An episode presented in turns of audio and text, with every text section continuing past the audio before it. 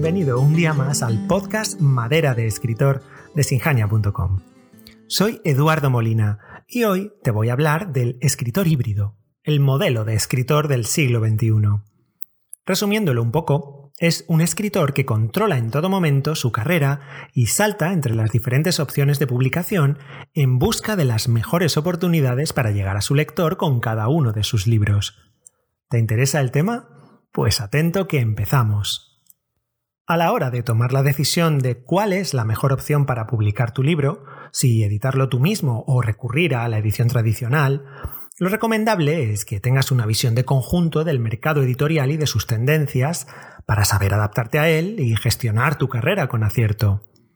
Por si estás perdido en este tema, aquí abajo te dejo el enlace a otro episodio en el que te cuento las diferentes opciones de publicación a tu alcance con sus pros y sus contras. Ese conocimiento te permitirá tomar buenas decisiones de publicación y promoción en cada caso y para cada uno de tus libros. Debes pensar en cada libro por separado, tratando de identificar las mejores opciones para él, teniendo en cuenta que lo que ha sido bueno para tu primer libro, por ejemplo, puede que no sea lo que le conviene al siguiente. Además, debes pensar en el conjunto de tu obra y de tu carrera, tomando decisiones que te ayuden a mantener la conexión con tus lectores. Tienes que llegar a ellos allí donde estén y asegurar las ventas de tus libros. Por ejemplo, si creas una buena comunidad de lectores en torno a tus libros, multiplicas las posibilidades de que un editor acepte tu original, porque sabe que tiene ventas aseguradas. O si tienes una buena comunidad y has sido publicado por una editorial independiente, como los grandes sellos buscan talento en los pequeños editores, puedes llamar la atención de un gran grupo para tu siguiente libro. De hecho, puede suceder que una gran editorial te contacte directamente. Es lo que ha pasado con algunos de nuestros alumnos. Y a eso se refiere el término escritor híbrido, porque alude a un escritor que autopublica un libro, pero se sirve de la edición tradicional para los siguientes. De igual modo, puede alternar entre grandes sellos o editoriales independientes. Por eso, lo primero que un escritor híbrido tiene claro es que autopublicar es un camino viable. Autopublicar ahora es relativamente sencillo. Bueno, por supuesto exige tiempo, dedicación, conocimientos e inversión, pero muchos escritores, con esfuerzo, han abierto brecha y la autopublicación ha dejado de ser la hermana fea de la edición. Autopublicar ya no es sinónimo de que ningún editor se ha interesado por tu obra. De hecho, muchos escritores han tenido un enorme éxito autopublicando sus propios libros. Piensa en Eva García Sáenz, en Fernando Trujillo, Blanca Miosi, Eloy Moreno, Fernando Gamboa, Enrique Lasso y tantos otros que confirman que la autopublicación es un camino viable. Sin necesidad de contar con el apoyo de un editorial, puedes convertirte en un escritor superventas y compartir tus libros con tus lectores, aparecer entrevistado en prensa o incluso ir a firmar libros a la feria del libro de tu ciudad. Eso sí, el éxito de estos autores no es fruto de la casualidad. No lo creas así ni por un momento. Estos escritores han dedicado un gran esfuerzo a promocionar sus libros y han sabido construir en torno a ellos una comunidad de lectores que no solo devoran cuanto publican, sino que ayudan a dar difusión a sus libros a través del boca a boca. Nada de eso es casualidad. Estos escritores han demostrado, primero, conocer muy bien a qué lector le podrían gustar sus obras para dirigirse a ese tipo y no a otro. Segundo, saber usar las nuevas herramientas que Internet y las redes sociales ponen a nuestra disposición para llegar a los lectores ideales. Tercero, tener paciencia y dedicación. Nunca han considerado que estar en las redes sociales o tener una web, por ejemplo, fuera una pérdida de tiempo o una labor que a ellos no les correspondía hacer. Trabajar la visibilidad y saber manejarse con las tecnologías de la información son hoy en día requisitos fundamentales para todo escritor. Así que si todavía no lo haces, ponte a ello. Sin embargo, es cierto que la edición tradicional sigue contando mucho. A pesar de todo lo anterior, muchos escritores siguen optando por poner en manos de un editor su obra. Y la verdad es que no es de extrañar, porque el editor es un profesional cualificado que sabe aportar valor a tu libro. Un editor se rodea de otros profesionales como maquetadores, diseñadores, correctores, etc., para convertir tu libro en un producto de calidad. Además, por lo general las editoriales trabajan con distribuidoras que van a colocar tu libro en las librerías. Es cierto que la edición tradicional tiene algunas desventajas, como por ejemplo la alta rotación de los libros en las librerías. Si bien eso no es tanto culpa de cada editorial, sino de cómo está montado el mercado editorial en su conjunto. También es cierto que probar suerte enviando tu original te expone a ser rechazado. Pero, en lugar de verlo como algo personal, debes tener en cuenta que probablemente lo que suceda es que tu manuscrito no encaja con la línea editorial del editor a quien se lo has hecho llegar, o bien que su calendario de publicaciones está completo para los próximos meses. Conocer bien cómo funciona una editorial, qué agentes intervienen en el proceso de publicación de un libro y cómo opera el mercado editorial en general es algo que como escritor te conviene saber.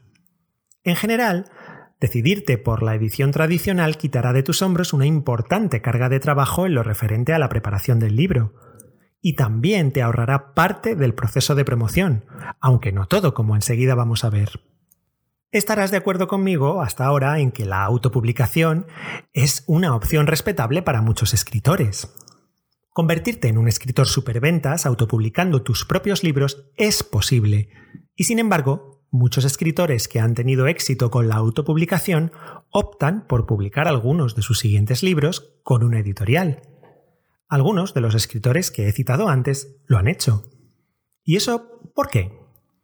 Pues sencillamente porque en este siglo XXI, y supongo que cada vez más, habrá lo que podemos llamar escritores híbridos. El escritor híbrido es un escritor que alterna a lo largo de su carrera ambas opciones, tanto la autopublicación como la edición tradicional. Salta de una a otra a su conveniencia y por diferentes motivos. Por ejemplo, en un momento dado puede querer desentenderse del trabajo de edición y dejarlo en manos de un editor que se encargue de todo por él. Puede buscar ese marchamo de calidad que todavía hoy otorga publicar con una editorial, en especial con los grandes grupos. Tal vez prefiera autopublicar determinados libros de su producción literaria que por sus características pertenecen a un género distinto del que suele escribir o simplemente porque quiere tener el control absoluto sobre ellos. Pero como imaginas, el escritor híbrido tiene una característica irrenunciable. Controla en todo momento su carrera. El escritor híbrido toma en cada momento las mejores decisiones para su carrera literaria y se ocupa de ella activamente. Es un excelente escritor que aprende, investiga y se forma sin cesar en todo lo relativo a la teoría de la literatura y a la escritura. También conoce el mundo editorial y sus entresijos.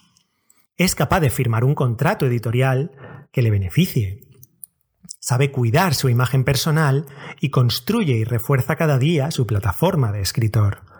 Tiene conocimientos avanzados de marketing invierte en profesionales que le ayudan a preparar su libro cuando lo autopublica, aunque sepa lo necesario sobre maquetación, diseño o corrección, para poder trabajar con ellos sin problemas ni malentendidos. Ya, ya sé lo que estás pensando. Esa persona no parece un escritor, parece un superhéroe. Y sin embargo, esas son las características que definen a los escritores híbridos de éxito. Después de lo que te acabo de contar, seguro que te estás diciendo, mm, vale, de acuerdo, eso está bien, lo de ser un escritor híbrido y tal, pero ¿cuál es la mejor opción de publicación para mí? Pues bien, mm, debes saber que cada escritor es un mundo y no hay fórmulas estándar que se puedan aplicar indiscriminadamente. Si estás empezando tu carrera como escritor, el mejor consejo que puedo darte es que hoy mismo empieces a trabajar en tu plataforma de autor. Crear tu marca personal y empezar a construir en torno a ti una comunidad de lectores interesados en tu obra, incluso aunque estés trabajando en el primer borrador de tu primera novela, es lo mejor que puedes hacer. Con una plataforma solvente y con tu primer libro terminado, tienes dos opciones. Probar suerte con una editorial o autopublicarlo. Si optas por enviar tu manuscrito a una editorial, verás que demostrar que tienes una comunidad de lectores dándote su apoyo puede ayudarte a inclinar la balanza a tu favor de manera decisiva. Hay muchos autores que consideran esto injusto, porque piensan que de alguna manera el editor se aprovecha del trabajo de marketing previo que el escritor ha hecho. Bueno, puede que sea así, pero no es de extrañar porque la edición es un negocio y a todos los empresarios les gusta tener alguna seguridad que les indique que la apuesta económica que están a punto de hacer es viable.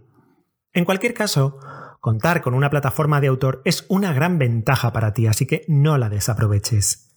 En este momento, como se trata de tu primer libro, lo más sensato es que optes por editoriales pequeñas y medianas.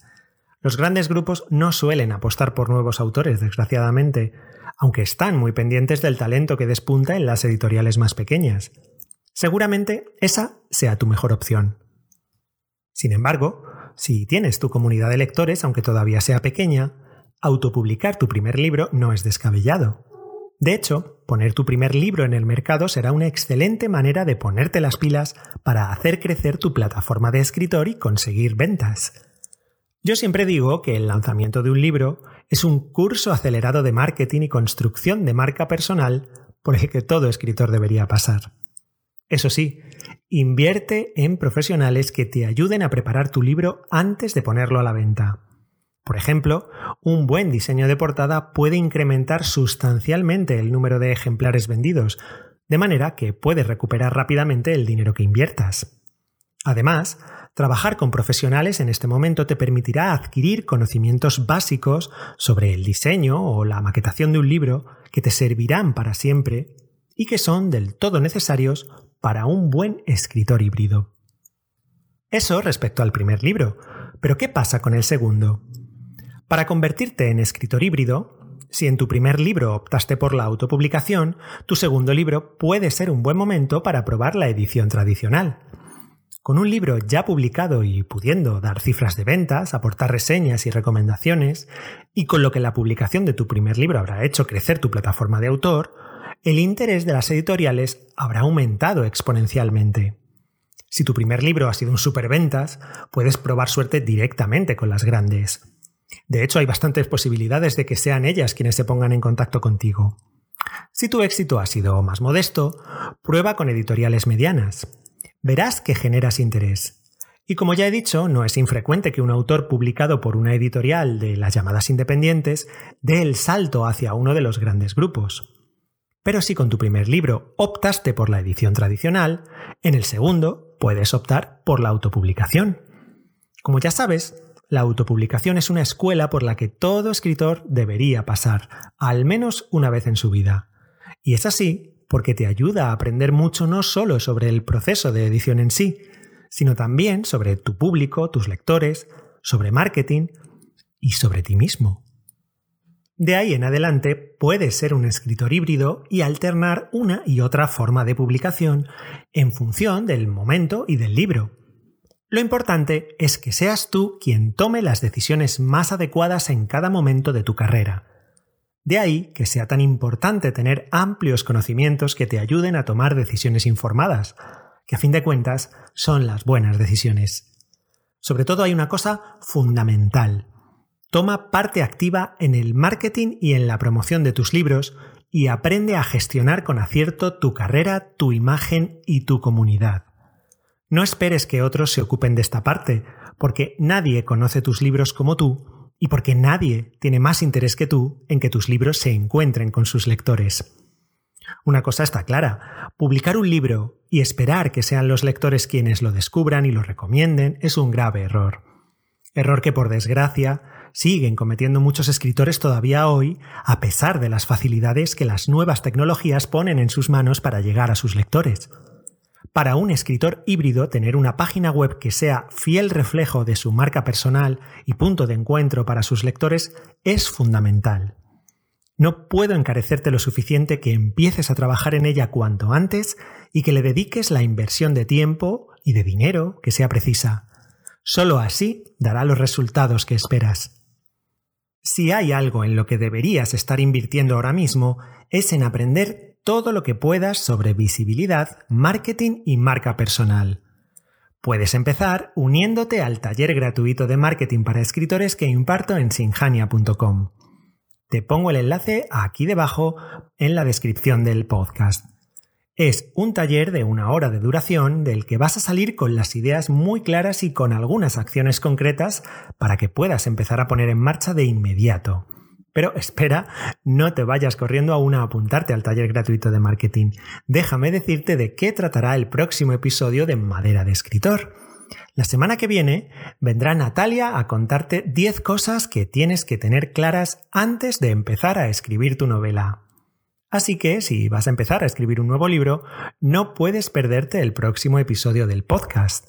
Suscríbete para no perderte nada y acuérdate de darle 5 estrellas si nos estás escuchando en iTunes o me gusta si estás en iVoox a este podcast. Hasta la próxima.